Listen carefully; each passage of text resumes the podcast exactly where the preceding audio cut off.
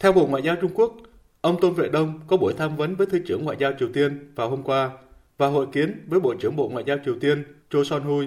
Hai bên đã trao đổi quan điểm sâu rộng về quan hệ Trung-Triều, tình hình quốc tế và khu vực, cũng như các vấn đề mà hai bên cùng quan tâm. Bộ Ngoại giao Trung Quốc nêu rõ, hai bên đánh giá cao những thành tựu trong phát triển quan hệ song phương những năm gần đây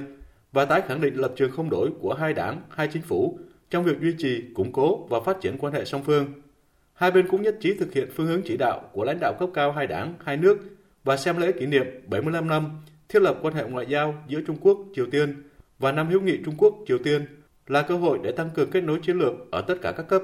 làm sâu sắc thêm tình hữu nghị truyền thống và hợp tác thực chất, tăng cường phối hợp và hợp tác địa phương, thúc đẩy quan hệ song phương không ngừng phát triển. Hai bên đồng ý sắp xếp các hoạt động chính của năm hữu nghị Trung Quốc, Triều Tiên. Hãng thông tấn Trung ương Triều Tiên hôm nay đưa tin về cuộc gặp giữa ông Tôn Vệ Đông và Bộ trưởng Ngoại giao Triều Tiên Choe Son Hui cho biết,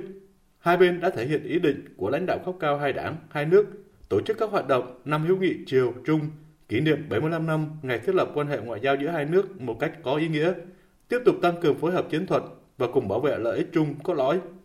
Năm nay đánh dấu kỷ niệm 75 năm ngày thiết lập quan hệ ngoại giao giữa Trung Quốc và Triều Tiên. Vào đầu tháng này, Chủ tịch Trung Quốc Tập Cận Bình và nhà lãnh đạo Triều Tiên Kim Jong Un đã trao đổi điện chúc mừng năm mới, tuyên bố năm 2024 là năm hữu nghị Trung-Triều và khởi động một loạt các hoạt động liên quan.